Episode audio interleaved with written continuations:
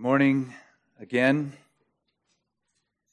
If you will, go ahead and turn in your Bibles to 1 Peter, Peter's first letter, chapter 3.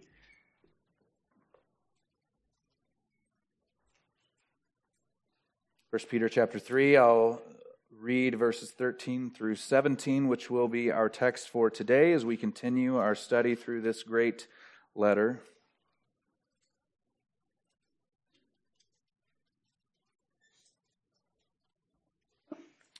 Hear the word of the Lord. Now, who is there to harm you if you are zealous for what is good? But even if you should suffer for righteousness' sake, you will be blessed. Have no fear of them, nor be troubled. But in your hearts, honor Christ the Lord as holy, always being prepared to make a defense to anyone who asks you for a reason for the hope that is in you. Yet do it with gentleness and respect, having a good conscience, so that when you are slandered, those who revile your good behavior in Christ may be put to shame. For it is better to suffer for doing good, if that should be God's will, than for doing evil. Let us pray. Father, we thank you for this opportunity to consider such strong exhortation and encouragement from your word. We are inadequate to render to ourselves the wisdom and knowledge that we need to live a life honorable to you and honorable before all men. So we thank you for such words as these to strengthen us and equip us for the complicated and often discouraging prospect of living righteously before a corrupt and condemned world. We pray that you would give us the strength to heed these words and obey. Cause us to be considerate to those who watch us, whether in our midst or at our workplaces, in our very own homes or in our different areas of service in the world, that they would have the same response that Peter envisions here. Help us understand how to have fearless endurance. And if you would, pray for yourself right now that the Lord would remove from your heart any distractions that would hinder you from hearing His word and that, uh, that you would be able to receive it.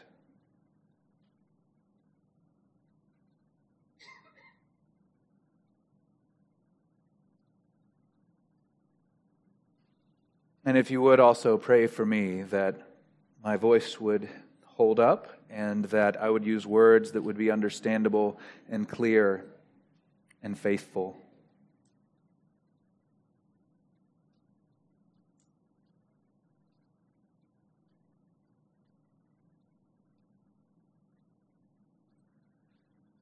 Father, we trust you with this time. Give us more trust of you pray these things in the name of your Son, Jesus. Amen.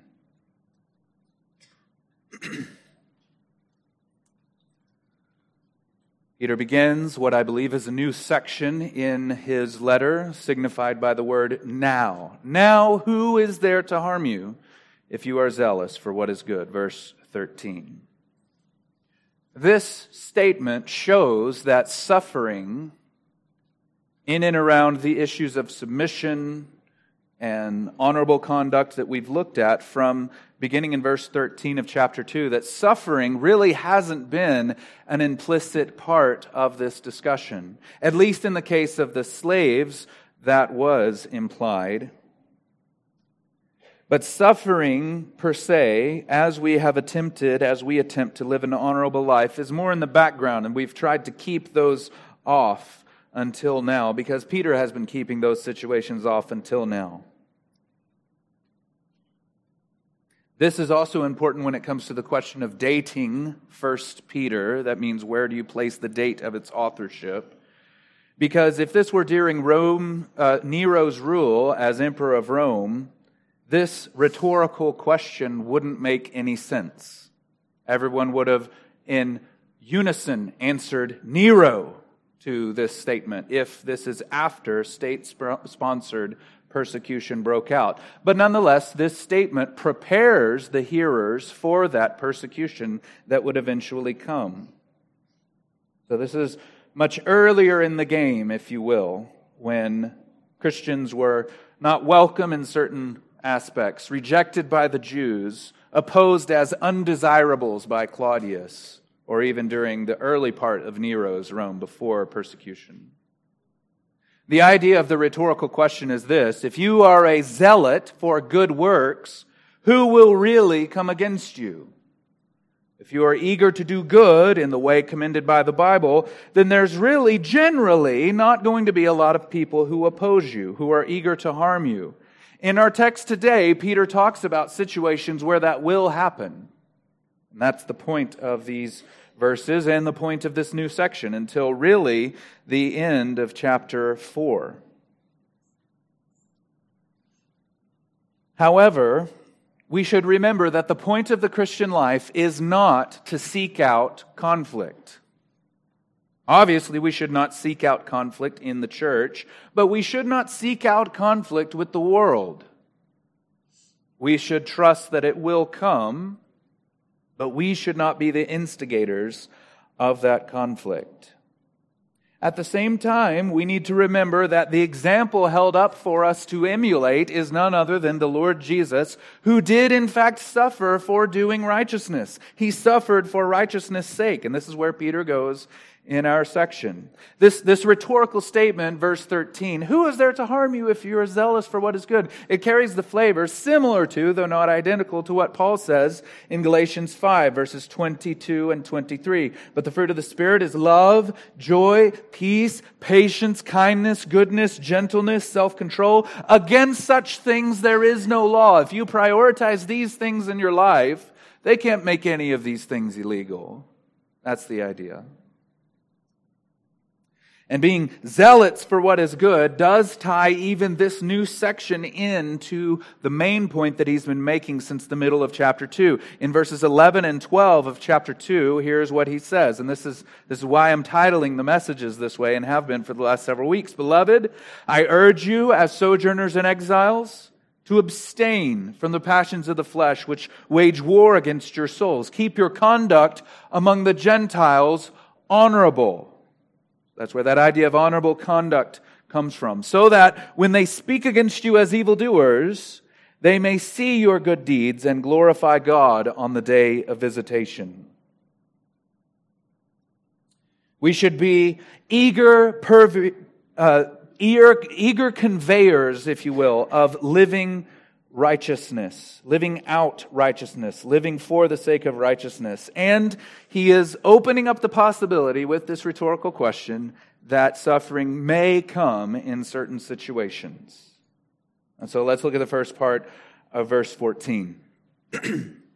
but even if you should suffer for righteousness' sake, you will be blessed. And here, Peter begins to show us why he is writing this new section. He says, for righteousness' sake.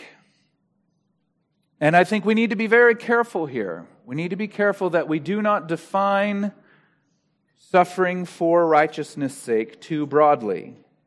And we need to not define it too narrowly. So, first, how, what, what are some dangers of defining suffering for righteousness' sake too broadly? There are many people who esteem themselves to be some kind of martyr for righteousness, but in fact are not. We also should not take this statement, these verses, as, as the fullness of the Bible's statement on suffering. There's a lot more that the Bible says. What I'm getting at is there are different species of suffering. We can't just lump it all together. Yes, all suffering, indeed all things fall under the promise of Romans 8:28 that God causes all things to work together for the good of those who love him and are called according to his purpose. But not all suffering falls under the category of suffering for righteousness' sake. Here are a few examples. You are not suffering for righteousness if you're a jerk to people in the name of Jesus. We need to admit, brothers and sisters, that there is a Christian version of a social justice warrior, and it's where you treat people in kind. And some may think that having a winsome and kind and gracious approach towards the world and non believers, even our opponents, is no longer rational given the evil of our day and age. But look, and, and I get that. I, I understand how difficult things can be and how insurmountable the opponents to the gospel may appear to be in our time. Some of you may empathize with that sentiment. And in all fairness, it should be said that we Christians often lack backbone. We are often cowards when it comes to the gospel. We need to be bold. We need to act like men again. But that is, in my opinion, a false binary. It is not act like men on one end and be gracious and humble and respectful on another. They're all the same because the example is the Lord Jesus, who was the manliest man who ever walked on the face of the earth and was the gentlest, kindness, kindest, and lowliest man who ever walked the earth. This is what Paul says to Timothy, his protege. And the Lord's servant must not be quarrelsome, but kind to everyone, able to teach, patiently enduring evil, correcting his opponents with gentleness. God may perhaps grant them repentance, leading to a knowledge of the truth, and they may come to their senses and escape from the snare of the devil after being captured by him to do his will. Consider Paul's life in that context and the ferocity of some of his opponents and the mistreatment he had to endure. And he even says, of all that, correct your opponents, even with gentleness. So, if you do the opposite of all that, and people treat you poorly in response to your bad behavior, that's not suffering for righteousness' sake. It's also not suffering for righteousness' sake if you are sinning or have sinned grievously and you're suffering the consequences of your sin. Consider the flavor of the, these verses from Lamentations chapter 3. The Lord is good to those who wait for him, to the soul who seeks him. It is good that one should wait quietly for the salvation of the Lord. It is good for a man that he bear the yoke in his youth. Let him sit alone in silence when it is laid on him. Let him put his mouth in the dust. They may, may, yet be hope. Let him give his cheek to the one who strikes, and let him be filled with insults. This is the suffering or the consequences that come because of our sin, because of our idolatry in the context of Lamentations. So, in one sense, it is suffering for righteousness' sake if you're suffering the consequences of your sin, but it's not because you have been righteous, it's to produce righteousness in you. It is because you have sinned, not because you did the will of God and now are suffering from the world. On a positive note, this is all under the heading of defining suffering for righteousness too broadly. Now, I also want to say you are not suffering for righteousness in this sense and thus obligated to follow the narrow exhortations of this passage and what comes. Have no fear of them, nor be troubled, but in your hearts honor Christ the Lord as holy. You're not obligated to just do that if you are suffering because of the sins of another person in an abusive or violently oppressive or controlling way. We can't lump everything in that category under suffering for righteousness. I want to tell you a personal story to make this make sense for you. I know that what I just said might be a little confusing, but this is extremely nuanced, and it only comes up when you're trying to encourage people who are suffering in a particular kind of way. This was when I was a teenager. Uh, what I just said about a rough and tumble Christian version of social justice warrior, that was me as a teenager and into my college years. And when I was a teenager, I overheard a conversation between my youth pastor and a, an older teen girl who was in the same youth group. And like all people who jump to conclusions and um, prefer to just give answers before they hear, I overheard her saying something to the effect that she was suffering and she was being uh, mistreated by someone. Looking back, I think it was probably her father. And without thinking, I just said, You're suffering for Christ. My youth minister in pastoral wisdom and care and love just turned and went like this Hand over your mouth, brother. He didn't say that, but that's what I heard. And it cut me to the heart. And looking back, putting the pieces together, I probably think that young teen, that teenage sister of mine, sister in Christ, was probably being abused in some way. Maybe not physically or sexually, but some way. And so we can just look at this like, just have no fear of them, nor be troubled.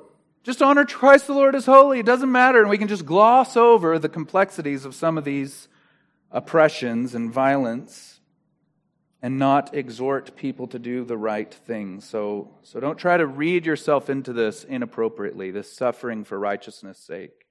The right thing to do, even if that is happening, is in your own heart, trust the Lord, but also show mercy to the wrongdoer in not letting them sin again. Get the authorities involved, get the pastoral involvement involved where appropriate.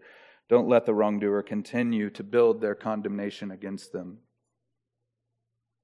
if it's up to you if you can get out of it. This text, specifically this narrow sense of have no fear of them nor be troubled, has been abused by pastors and counselors, seeing all suffering essentially as the same, seeing it all through that lens, and having no other answers really for those who suffer than just be patient, endure it, have no fear.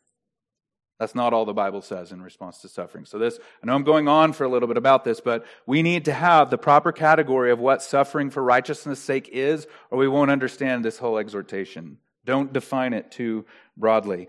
Number two, we don't need to define it too narrowly, suffering for righteousness' sake. To mean only persecution or only state sponsored persecution. Consider the example of Job. There was no state involved. There was no official persecution. There was no trial. But nonetheless, he was suffering because he was righteous. That's the point of the book. The opposition from the enemy, this whole scene in heaven, is only happening because Job is righteous. Even though it's not state sponsored persecution, it's not from another person because he's righteous, it's because he's righteous. There is a maniacal, supernatural opposition to the people of God that you need to factor in in all of your suffering.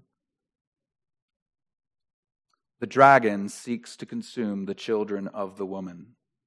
And this is a drama of violence that plays out over the course of church history. He hates us and he will come at you and me with everything he can. It's all in God's providence, it's all in God's sovereignty, and that's part of the point to the book of Job as well. But much of the suffering you endure is because you're righteous, because you stand with Christ, even if it's not official persecution. Also, consider the category that we find in Psalm 73. This is what Asaph says Behold, these are the wicked, always at ease. They increase in riches. All in vain have I kept my hand clean, my heart clean, and washed my hands in innocence. For all the day long I've been stricken and rebuked every morning. That is, in many ways, the lot of the righteous. The wicked get stronger and richer because they're wicked. And the righteous people, because they're righteous, are oppressed and brought down. The world system is stacked against us. That's the point. If you commit your life to have integrity and honesty not cheating in one way or another, cutting corners, holding back wages, little slight compromises and injustice, you're not going to get ahead as much as those who do make those compromises. In general, I know the Lord blesses people immensely, but this is the general idea. It is easier to be wicked and wealthy than it is to be righteous and wealthy. That's the point. The deck is stacked against us, and, and if we commit to being righteous and not compromising in those ways, that suffering, that disadvantage that comes from that is, in fact, suffering for righteousness' sake. The whole world lies under the power of the enemy. All of it. So, what is it then? What is suffering for righteousness' sake? We've already alluded to it so far. Since the example we are to follow is that of the Lord Jesus, as Peter explicitly states in chapter 2, we should look to the life of Jesus then to define what it means to suffer for righteousness' sake. And there are two senses in which we may suffer for righteousness' sake, looking at the life of Jesus.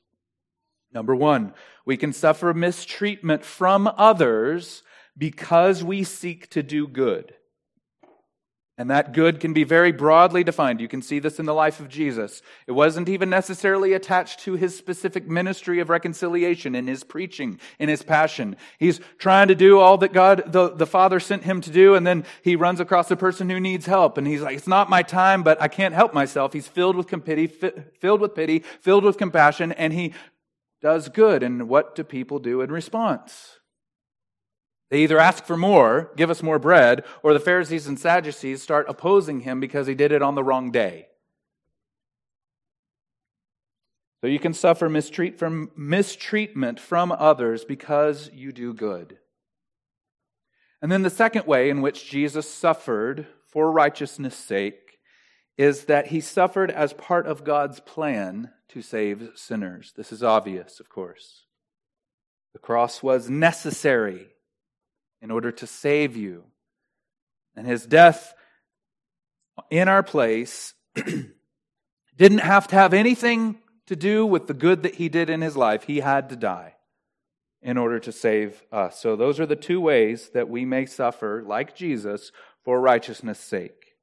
As a response from others, that could be people or the enemy himself, because we do good or we suffer in God's orchestrated plan to save sinners.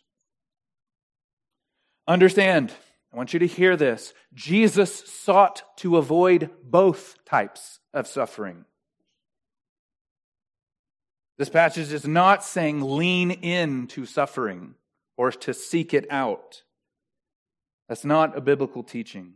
Even as he prayed in the garden,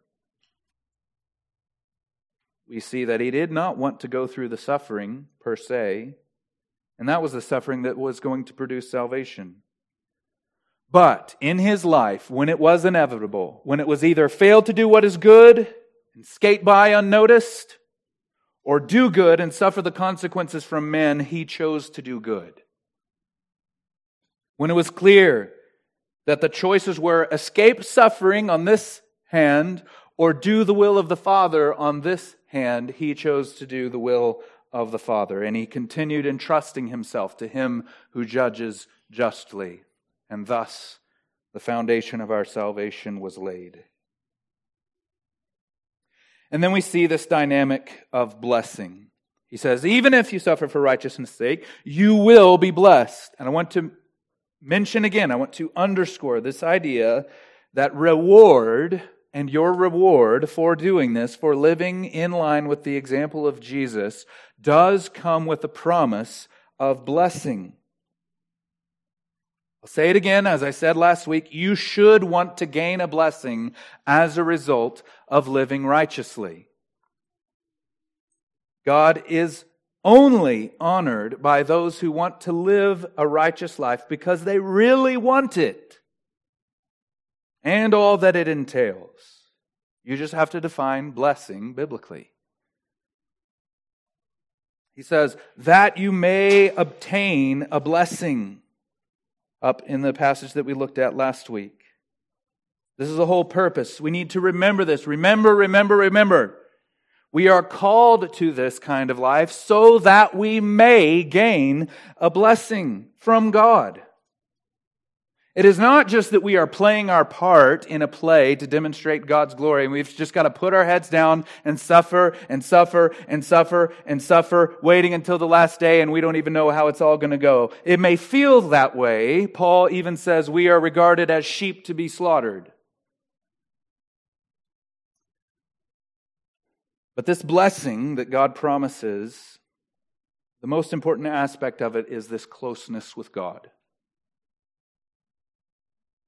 I've mentioned Job a lot. I'm reading a book on Job while preaching through these verses dealing with suffering, so it's been very helpful. Um, here's what Eric Ortlund says Job's constant desire is to enjoy relational rightness with God again. Job never once asks for his blessed life back. Isn't that amazing?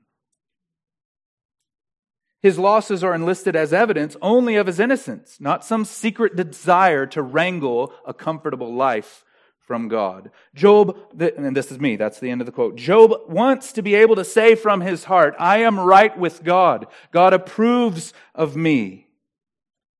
This is, I think, reflected in what he, he himself says. And after my skin has been thus destroyed, yet in my flesh I shall see God. He has hope. This is what he wants. He wants to know that God and him are not at odds, but they are at peace, even in view of his suffering. You've got to get this. And I have to say it. It may hit you the wrong way for me to say it this way, but you have got to have this settled in your heart and mind. God would not be good, which is to say that he would not really be God, if the righteous were always to suffer and never enter blessing.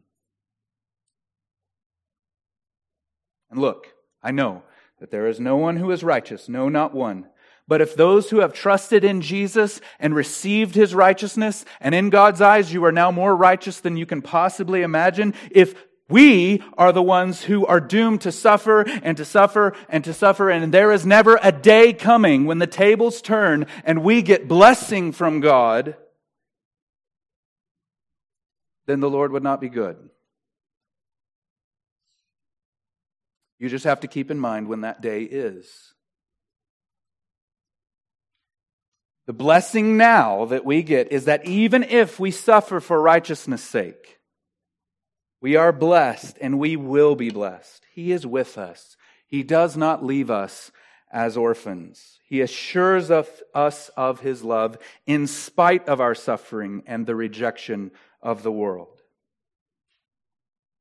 And one day,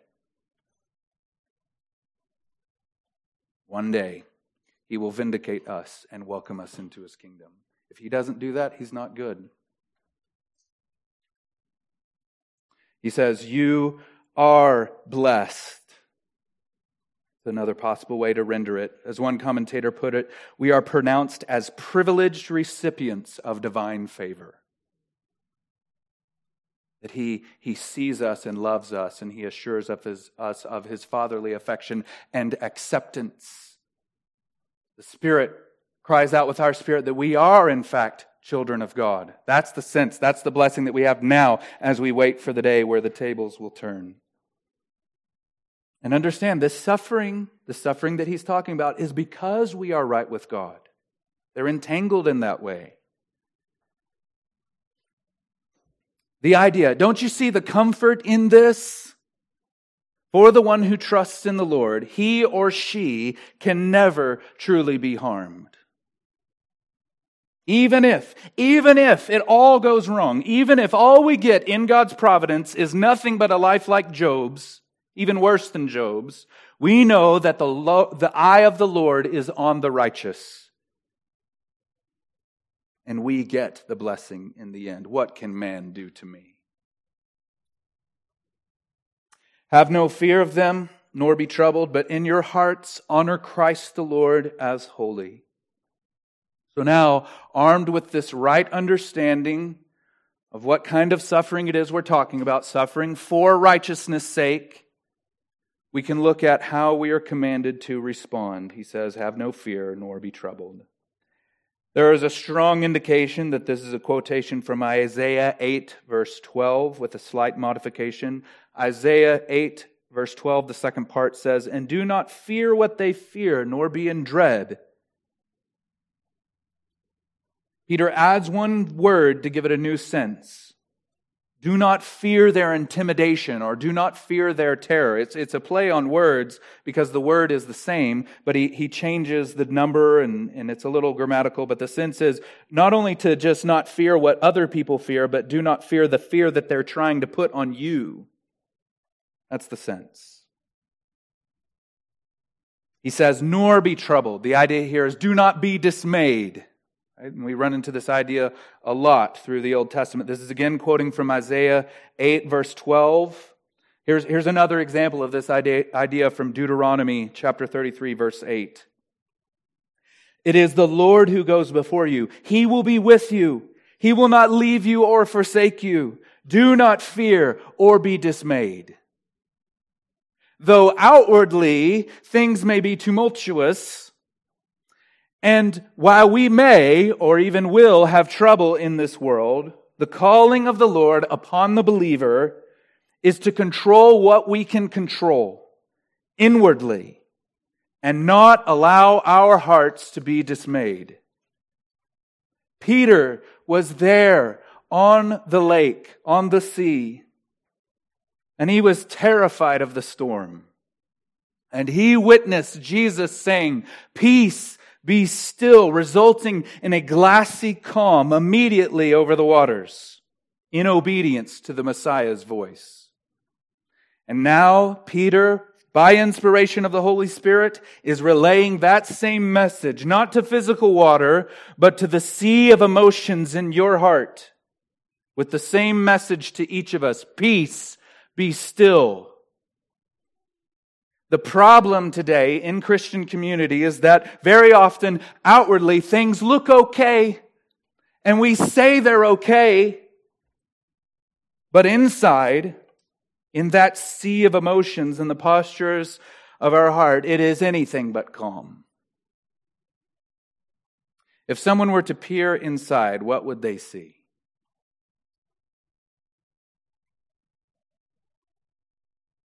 And how do we get to this place in our hearts? How do we fight back against the hallowing dark and the onset of the raging chaos of Leviathan and the ferocity of the enemy himself? What are we to do in view of such hate and malice?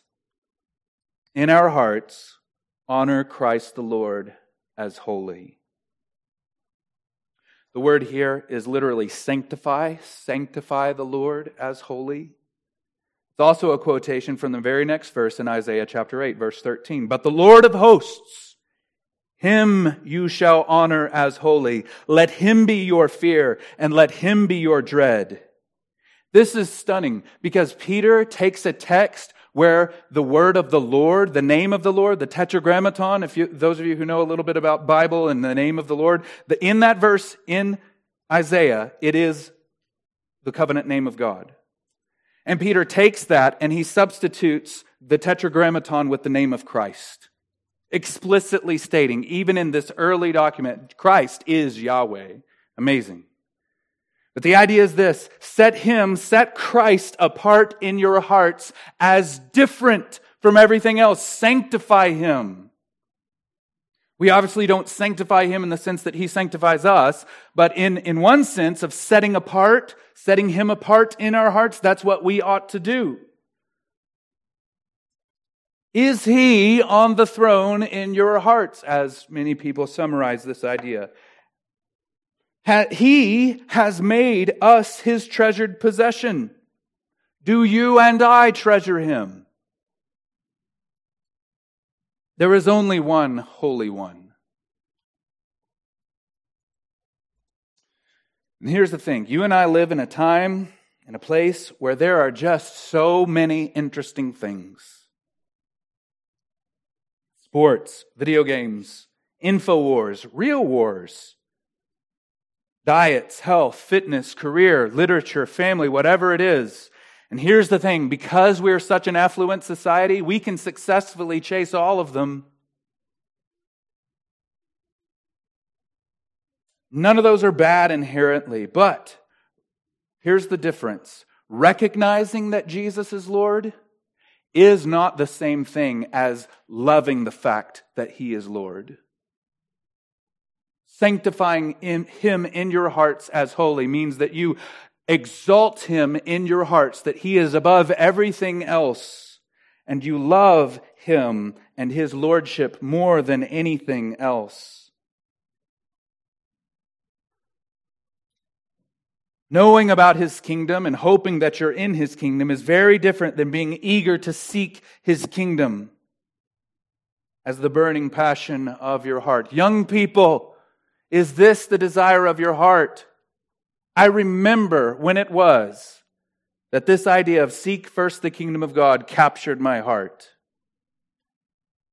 Early seek the Lord. All of these things that our culture and maybe even some within your own family tell you are valuable to chase as ideals in your life are not worth even stubble compared to the glory of the kingdom of God. Sanctify the Lord, honor the Lord as the only Holy One in your hearts. Is your life mission to gain Christ? Who else can fill your cup? Until it overflows? How do your life goals and plans and hobbies and time spent line up with the fact that you are commanded to sanctify the Lord Jesus as the only Holy One in your hearts? And the reason why I'm asking these questions, the reason why entered that excursus is to point out that it is because we don't sanctify the Lord in our hearts as holy. And so we fail that test in that way. And that is why we lack the strength to have fearless endurance and why we are dismayed. That's the point. That's the connection. Make him your one magnificent obsession. The most important thing about you is not your personality type. It is not your past, and it is not what your future may or may not hold. The most important thing about you is what are you seeking? Seek first the kingdom of God. And so we see from the context of Isaiah chapter 8 and the verses that we just read that this idea of sanctifying the Lord as holy is closely related to the fear of the Lord. This is amazing and it is simple. The solution to fear of people who may become our opponents because we are righteous, and the solution to fear of the enemy and the fear of death who come against us as our enemies because we have aligned ourselves with the Messiah, is to fear someone who is unimaginably good. The principle is that the state of your heart accords with the nature of whatever it is you fear. You will become like those you admire, and your heart will begin to mirror the nature of whatever it is you fear. So, fear the Lord, honor him as holy, and you will begin to be like him from the heart. And that is the context. Understand, we're to follow the example of Jesus, so we need to be like him from the heart so that we can walk in his footsteps always being prepared to make a defense to anyone who asks you for a reason for the hope that is in you. So, while we are seeking to sanctify the Lord in our hearts, placing Him on the throne, and seeking Him and fearing Him alone internally, how should we be towards the world? Be ready, be prepared to make a defense. This text is not, frankly, about apologetics, though that could be an implication of the text. But we need to see it's not the point. Apologetics, for those of you who don't know, that's, the, that's in some ways the professional pursuit of making defenses of the faith on an intellectual, philosophical, or legal stage. That's not what this text is about. It could be an implication, not what it's about. The aim of this text is not to give you a license to go and dismantle and argue against any person who thinks anything in opposition to Christianity. Because it's given to us in the context of hope. What is this hope business? Well, let's look back at 1 Peter chapter 1 verses 3 through 9. Blessed be the God and Father of our Lord Jesus Christ. According to his great mercy, he has caused us to be born again to a living hope through the resurrection of Jesus Christ from the dead, to an inheritance that is imperishable, undefiled, and kept uh, and unfading, kept in heaven for you, who by God's power are being guarded through faith for salvation, ready to be revealed in the last time. In this you rejoice Though now for a little while, if necessary, you have been grieved by various trials, so that the tested genuineness of your faith, more precious than gold that perishes though it is tested by fire, may be found to result in praise and glory and honor at the revelation of Jesus Christ. You were born again to enter into your inheritance that right now takes the form of imperishable hope. There are a few prerequisites to understand this statement. Always being prepared to make a defense to anyone who asks you for the reason for the hope that is in you. Number one, the prerequisite is that we are actually born again and loving Jesus and loving one another. We've entered this thing, this royal priesthood, this holy nation, and we are actually one of His, born again to this living hope. Number two, that we are actually enduring some kind of suffering for righteousness' sakes that comes upon us because we do not participate in the evil of the world. And number three, that we endure this suffering in such a way that it creates a curiosity. And the world begins to ask us, why do you have such hope? And frankly, might I say that we've lost our way somewhere in those prerequisites. We do so many things to insulate ourselves and fight back against suffering for righteousness' sake, that there is almost never an opportunity to have such conversations. Also, it is fair to say that a lot of the suffering that the church and those who are in it is enduring is not for righteousness' sake, as we looked at, but as discipline. Current happenings in our own denomination show that to be the case. And when our walls and our fences fall down and we can't keep out suffering for righteousness' sake and we have to bite the bullet, what we show, frankly, is often not hope. There is no hope generally. I know there are uh, exceptions. I'm just saying, generally in our nation, it seems to me that there is no hope for the world to see that is otherworldly. What Peter envisions is something entirely different. Our pattern of trusting the Lord and fearing Him alone is to create such a profound and clear and otherworldly hope and joy that those who see us, especially those in whom that the Lord is working, will come asking us to make it make sense to them. That's what's happening in this text.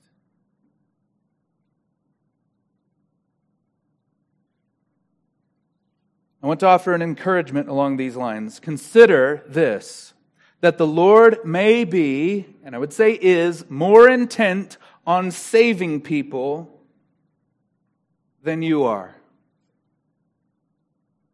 He may be more eager to save people from his wrath than he is interested in keeping hardship and suffering out of your life. And that's I think, more profound than you may realize. Consider that all of it, all of it is Him working to save people and bring many sons to glory. The Lord will lose none of those that the Father has given him. And one of the ways that the Son will lose none of the Father that the Father has given him is to ensure that your witness to the world, our witness to the world, will create opportunities in our suffering for righteousness' sake to portray, to purvey hope to the world. And that it would create curiosity in them to ask us why we have such hope. Are we up for it?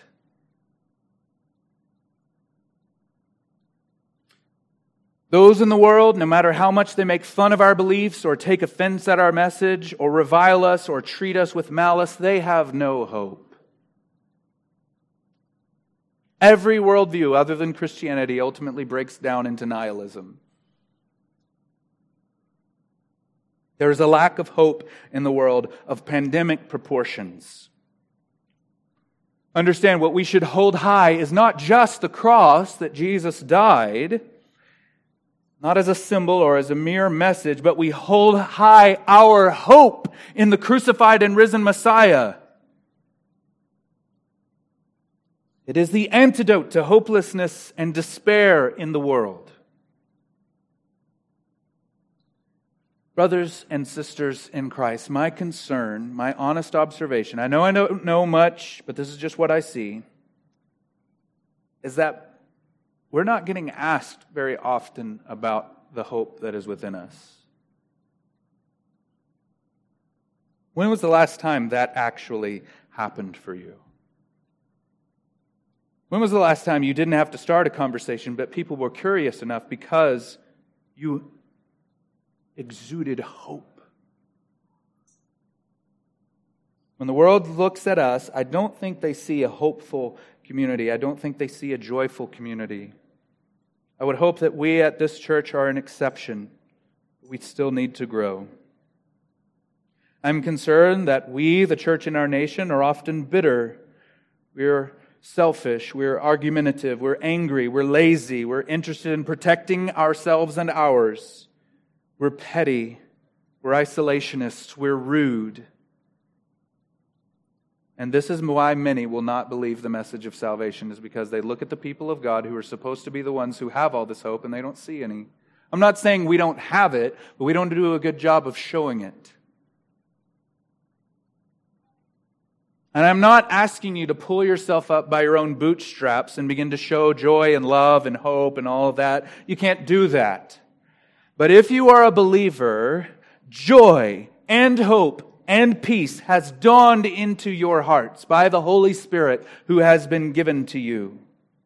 Because you have been born again, not through perishable things, but by the imperishable Word of God. So lift up your eyes. Lift up your heads. Lift your drooping hands. Begin to enter into your inheritance of hope even now. We are not so weak and destitute. We have been made strong by the love of our God, and He has made us glad. Let us not fight against it anymore. We are almost home. Yet do it with gentleness and respect, having a good conscience, so that when you are slandered, those who revile your good behavior in Christ may be put to shame. He says we must do it with gentleness. It is almost as if Peter could anticipate how this passage about defending the faith could be taken the wrong way. We say this in sports and military lingo. You can finish the sentence for me. The best defense is a good Offense. Yeah, that shows the percentages in our group who watch sports. But yes, usually the idea is well, if we're going to defend the faith, the best way to do that is to marshal our forces together and have a really, really good offense so we never have to be on the defense. And if we do, it's just because they're trying to catch up with us. There are some people who take this summons to defend the faith in that same way instead, of living a life of hope and peace and joy and answering questions of those who wonder at us. The problem, understand, is not so much the objective as it is the effect on our hearts. When we become the intellectual aggressors, chances are we will not be gentle in our posture towards others. This kind, compassionate, winsome, gentle approach gets a bad rap nowadays. It has been mocked by some as the 11th commandment Thou shalt be nice. But understand that is not far from the truth. We are commanded to be kind. We are commanded to show perfect courtesy to all men. The word translated here uh, could be translated also meekness or humility, which implies That we are not just to have good manners towards other people in being gentle, but we are actually supposed to be humble towards them. Consider others more significant than yourself then applies not just to the believing community, but to those outside the believing community as well. He also says, respect. Do it with gentleness and respect. The word is literally fear, which is fascinating. We'll talk about that in a second. In the context, the people who are being talked about that we're supposed to show respect to are the ones, or they are at least part of the same group of those who treat us shamefully, those who cause the suffering for righteousness' sake. They are, if you, if you could allow me to put it this sharply, they are the wicked, and we're to show respect to them.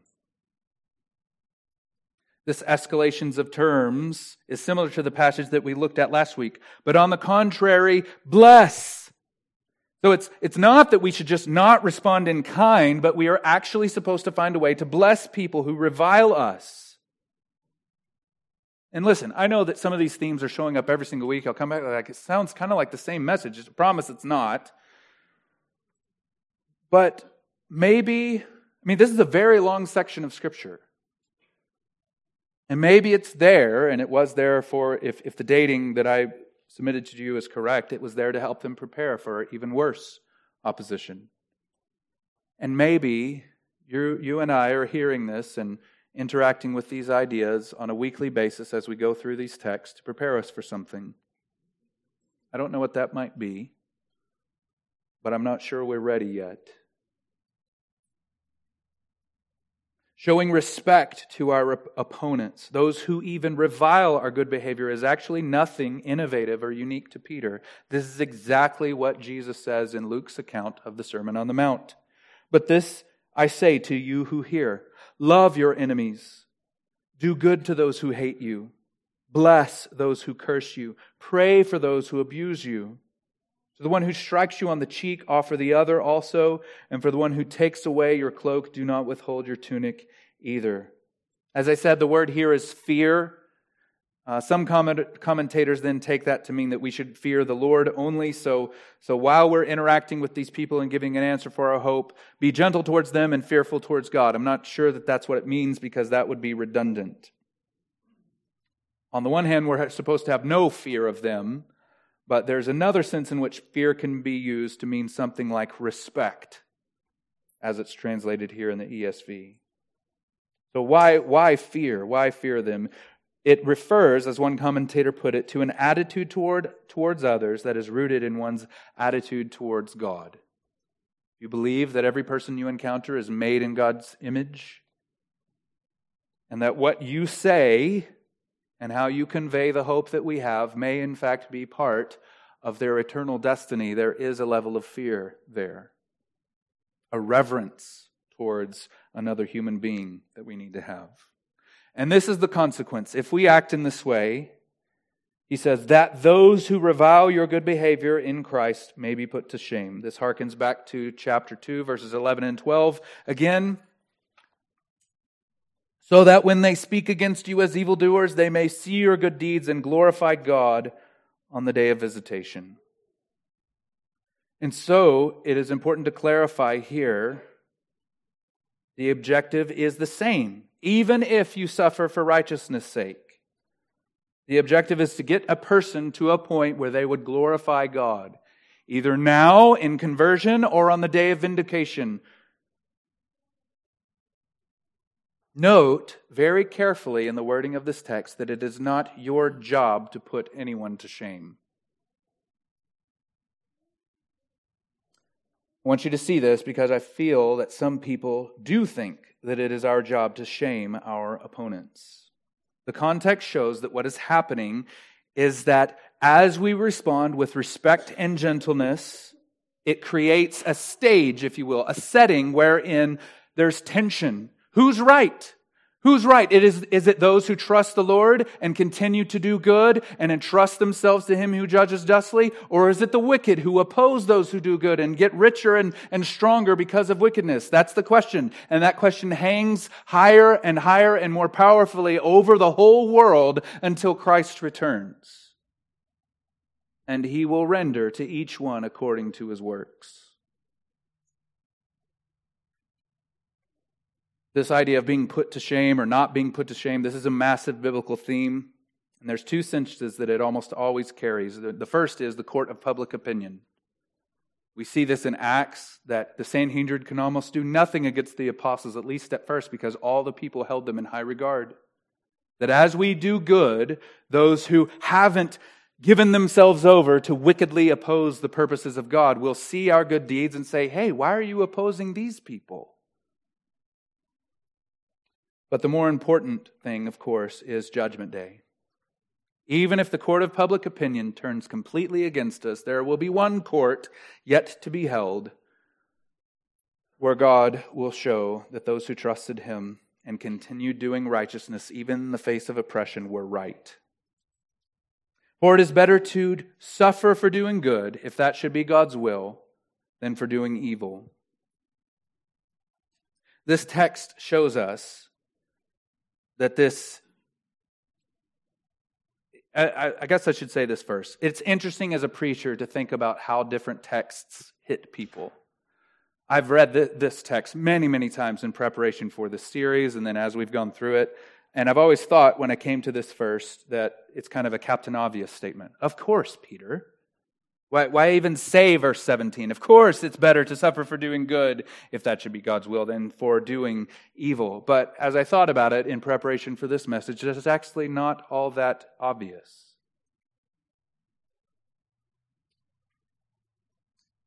Consider this. And I know I've referenced Job a lot, but this, this is the issue, isn't it? It's almost as if Job would have been okay if God were to show up and to point out some sin that Job was unaware of.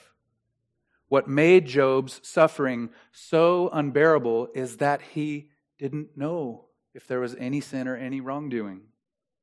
But what Peter is saying is that it's actually better to suffer for doing good. And I think for us, when we encounter hard situations or suffering, we thought, What have I done? And the point is, it makes it more frustrating to us when we can't point to something in our lives, some mistake or some miscalculation or some sin that we've done that we're being disciplined for. And here's the point of the passage it's because you're righteous.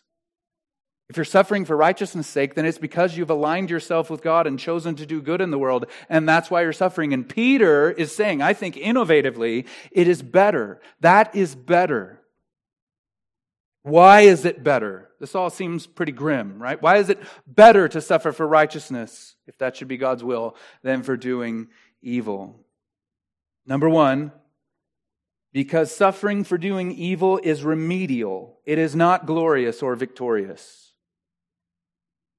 Number two, suffering for doing righteousness, for doing good, will result in blessing from God. You will be blessed. We saw that last week as well. He will rebalance the scales of justice. And number three, this is what Jesus did. God's will was always for salvation and reconciliation, and even through Christ's suffering for doing good, he saved people. I think when Peter says, if that should be God's will, I think he may be alluding back to the prayer Jesus prayed in the garden But not my will, but your will be done. Seeing that it is better, being shown that it is better, we can have then the stability of soul where we can fearlessly endure whatever may come. The calm of that sea inside of us, that stability of soul, is your birthright, brothers and sisters. Don't you understand? It is there for the taking. This is why we need good old songs that have been written in times of persecution and trial. And though this world with devils filled should threaten to undo us, we will not fear, for God has willed his truth to triumph through us. The prince of darkness grim, we tremble not for him. His rage we can endure, for lo, his doom is sure. One little word shall fell him. Be still, my soul, when dearest friends depart, and all is darkened in the vale of tears. Then you will better know his love, his heart, who comes to soothe your sorrows and your fears. Be still, my soul. Your Jesus can repay from his own fullness all he takes away. His oath, his covenant, his blood support me in the whelming flood. When all around my soul gives way, he then is all my hope and stay. On Christ the solid rock I stand. All other ground is sinking sand. All other ground is sinking sand. Let's pray.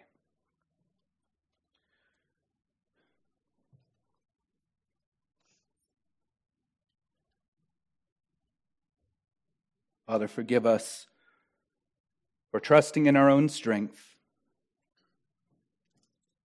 and for responding in poor ways to the world. Fill us with your love. Give us hope to portray to the world, and may you, through that hope that we show, even as we suffer for doing right, may you save many and bring many sons to glory. In Jesus' name, amen.